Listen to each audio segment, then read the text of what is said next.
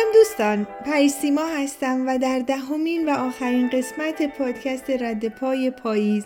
در آخرین روز سال 2020 به شما عزیزانم روز به خیر میگم. راستش تصمیم داشتم که پادکست نهم یعنی ماجرای شب یلدای سال 1361 آخرین قسمت این پادکست در سال 2020 باشه. وقتی داشتم مثل هر سال آخرای سال یه نگاهی به اونچه که در سال گذشته بر من گذشته بود مینداختم. و با بررسی اعدادی، ارقامی و درصدی از اونچه که باید می‌شد اما نشد و آنچه که باید می‌شد و شد نتیجه رو تحلیل می‌کردم و حتی سعی می‌کردم در لابلای اعداد دلایل آشکار و پنهان شده ها و نشده ها رو پیدا کنم تا بتونم در نهایت برنامه صحیحی رو برای سال آیندم پیریزی کنم. فکر کردم می‌تونم همین کار رو برای پادکست رد پای پاییزم انجام بدم. و به عنوان گزارش سالانه با شما دوستام در میون بذارم. اما گزارش سالانه 2020 به قول شیرازیا باید به حالش نشست و گریست. البته که بدترین اتفاقات و سختترین سالها علا رغم مذرات مسلما مزایایی هم با خودش به همراه داره که با درک عمیق از ادوانتج و دیس ادوانتج می‌تونه نگاه ما رو نسبت به اونچه که در اطرافمون میگذره منطقی تر و واضح تر کنه. خلاصه چند وقت پیش که تازه با دنیای پادکست ها آشنا شده بودم و تمامی تنهاییام رو باهاشون پر می‌کردم وقتهایی که ملتمسانه دنبال یکی میگشتم تا چهار کلمه باش حرف بزنم تبدیل شد به زمانهایی که دنبال تنهایی هم میگشتم. تا گوشیم رو تو گوشم بذارم و خلاصه یک کتابی که درد یا عشق مشترکی رو عنوان می‌کرد گوش کنم. یا مصاحبه با آدمهایی رو که نمیشناختمشون ولی دست روی زخمهای مشترکی میذاشتن و بشنوم. و با خودم فکر می‌کردم عجب پادکست پدیده خوبیه. وقتی اونقدر گوش واسه شنیدن دور برد نداری و اینترنت هم رنج فاصله رو کم کرده پس شاید اون دور دورها گوشهایی شنوا پیدا کنی. از طرف دیگه برای منی که بر این باورم که توی زندگی کافی نیست که کار خوب داشته باشیم پول خوبی در بیاریم آسایش خودمون و خانوادهمون رو تأمین کنیم. به نظر من حتما غیر از این تلاش ها آدم ها یه رسالت دیگه هم دارن. که من بهش میگم رسالت اجتماعی یا رسالت انسانی. فقط خوب زندگی کردن کافی نیست. مؤثر بودن، بهبود بخشیدن و ایجاد تغییر هم لازمه. بر این باورم که زیباترین رسالت ها انتقال تجربه است.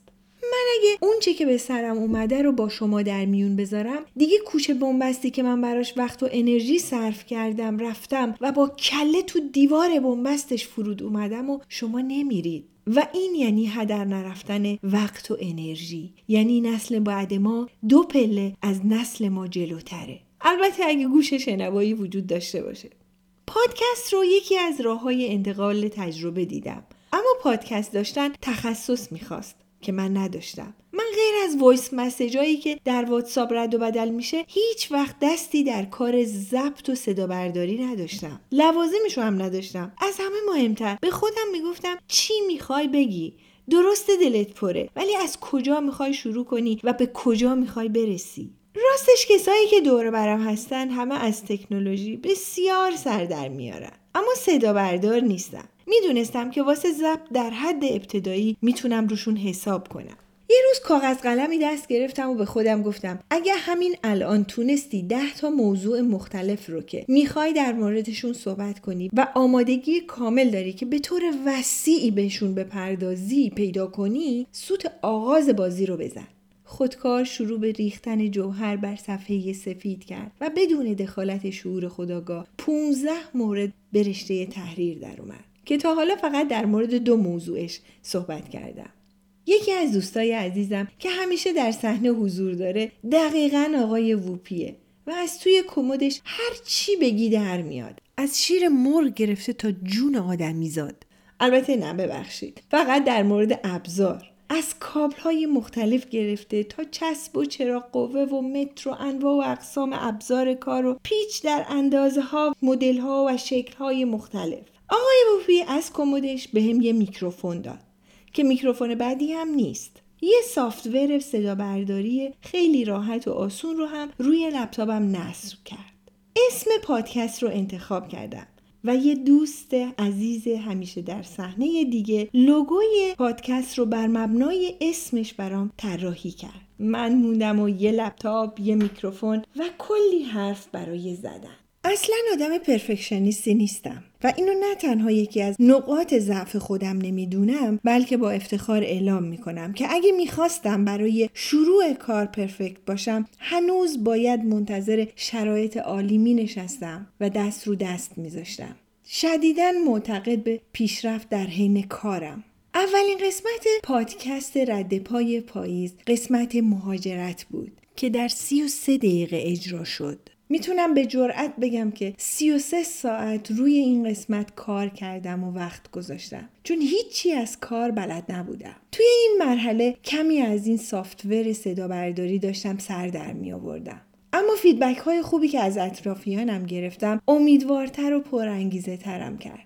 از اونجایی که با خوابهای طلایی استاد جواد معروفی در کنار خواهرم جوانی ها کرده بودم خاطرات زیادی ازش دارم و هنوز هم بعد از گذشت سالها و بارها گوش دادن با تک های اولش آنچنان از خود بی خود میشم که دوباره جوان میشم و دوباره عاشق میشم این موزیک رو انتخاب کردم. و شروع به نوشتن کردم. از مهاجرت شروع کردم چون معتقدم بزرگترین مبارزات زندگیم در دورانها و شرایط متفاوت مهاجرت هام رخ داده. پاییز غربت و دلتنگی ها برای خونه برای من مثل زخم پوستی کهنه که هرچند عمیقه کلوسه بسته.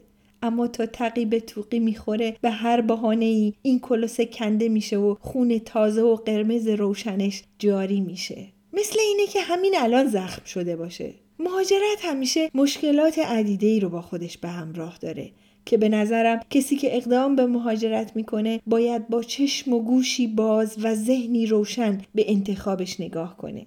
مطمئن باشه که اونچه که به دست میاره ارزش از دست دادن همه اون چیزهایی رو که از دست میده رو داره. هنوز بعد از سالها غربت و دربدری با وجود دستاوردهایی که کلی براشون تلاش کردم و دوستشون دارم. وقتی خواهرم مثل مادرم از دعای غریب تندرست باشی استفاده می‌کنه کوه غم روی دل تنگم سنگینی می‌کنه.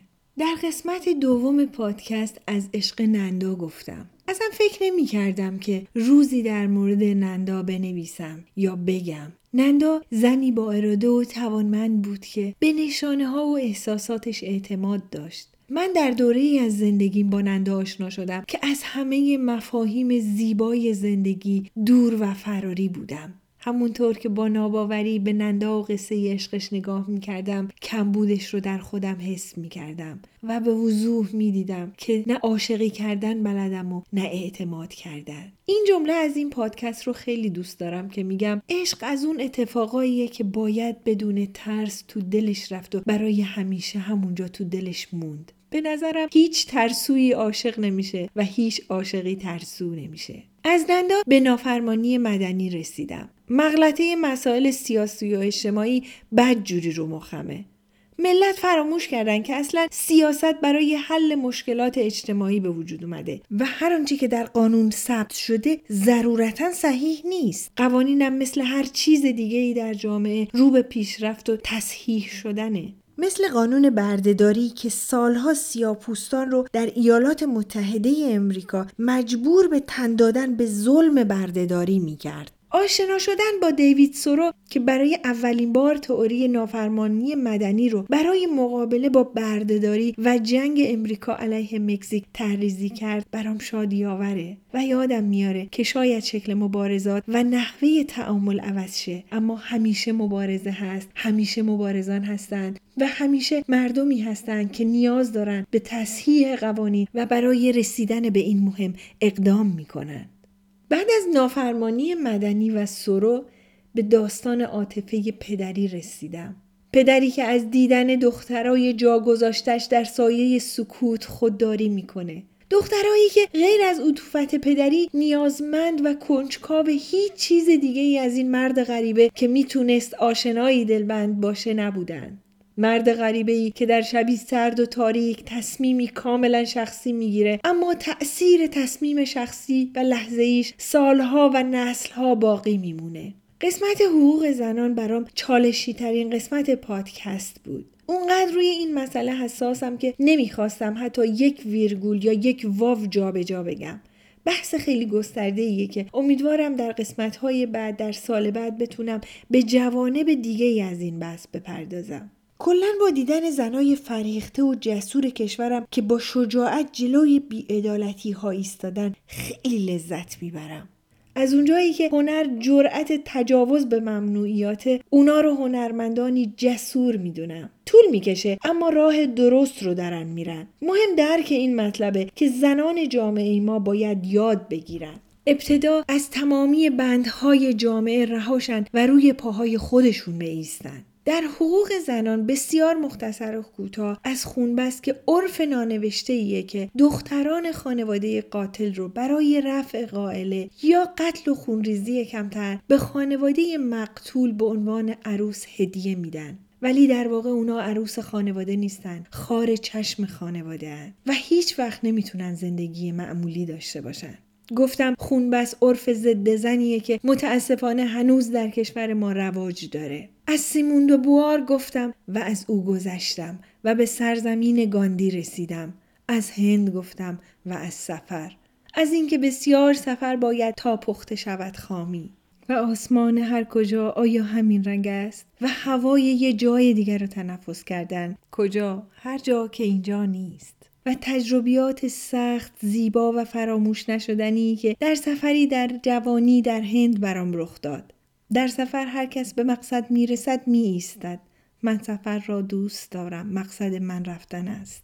از سفر به ارق ملی رسیدم که به خصوص اینجا در وین بین ایرانی ها متداول شده و شدیدن عذابم میده. اینی که ما ایرانی ها از ملت های دیگه نجات پرست تریم بسیار دردناکه.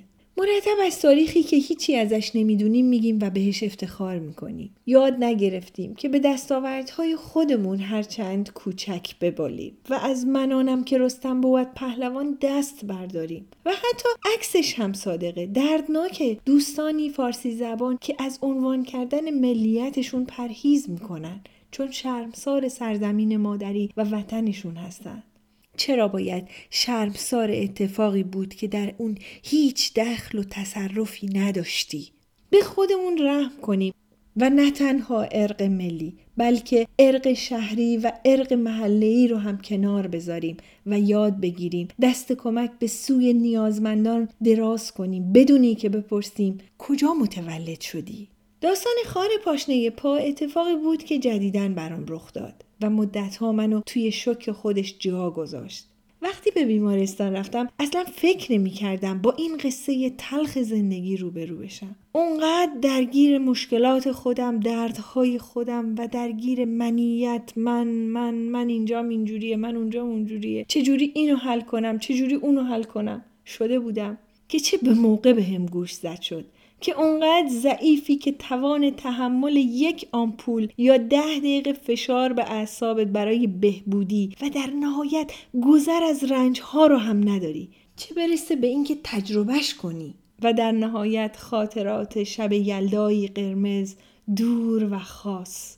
مذهبی که در سایه مثل بقیه مذاهب فشار سنگینش روی دوش جوانان جامعش سنگینی می‌کنه. داستان دو جوون عاشق که برای فرار از مرزهای مذهب پنهانی با هم ازدواج کردند به جبهه رفتند و در جنگ کشته شدند و همونجا عهد عاشقانشون جاودانه شد. منو به یاد غزل معروفی که عارف قزوینی برای یک جوان امریکایی مسیحی سروده که در نهزت مشروط خواهی در کنار مبارزانی چون ستارخان و باقرخان و سید حسن مشتاقی جنگید. در آخرین لحظات عمرش با 300 نفر از فوج نجات مشروطه در دفاع از خیابانهای تبریز کشته شد.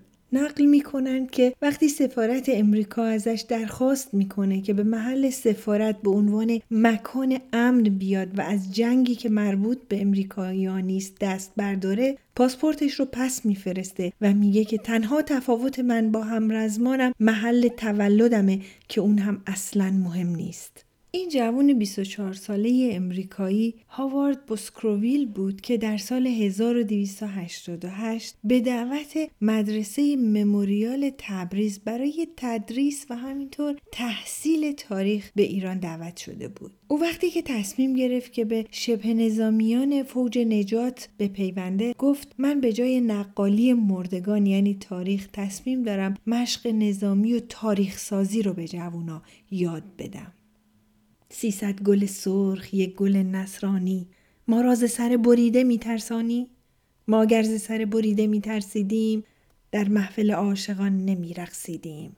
دوستان این خلاصه ای بود از آنچه که بر پادکست رد پای پاییز در سال 2020 گذشت. همونجور که واقف هستید اولین قسمت پادکست رد پای پاییز در 22 سپتامبر سال 2020 اجرا شد. این بدین معنیه که ما در سال 2020 سه ماه و ده روز تقریبا یا سه ماه و یک هفته فعالیت داشتیم.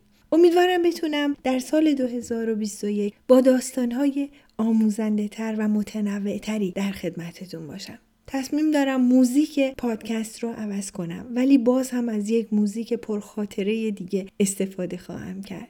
دوستانم با فیدبک ها و انتقادهای سازندتون در جهت پیشرفت کار می‌تونیم با هم شاهد رشد بیشتر هم از نظر مفهومی و معنایی و هم از نظر تکنیکی باشیم.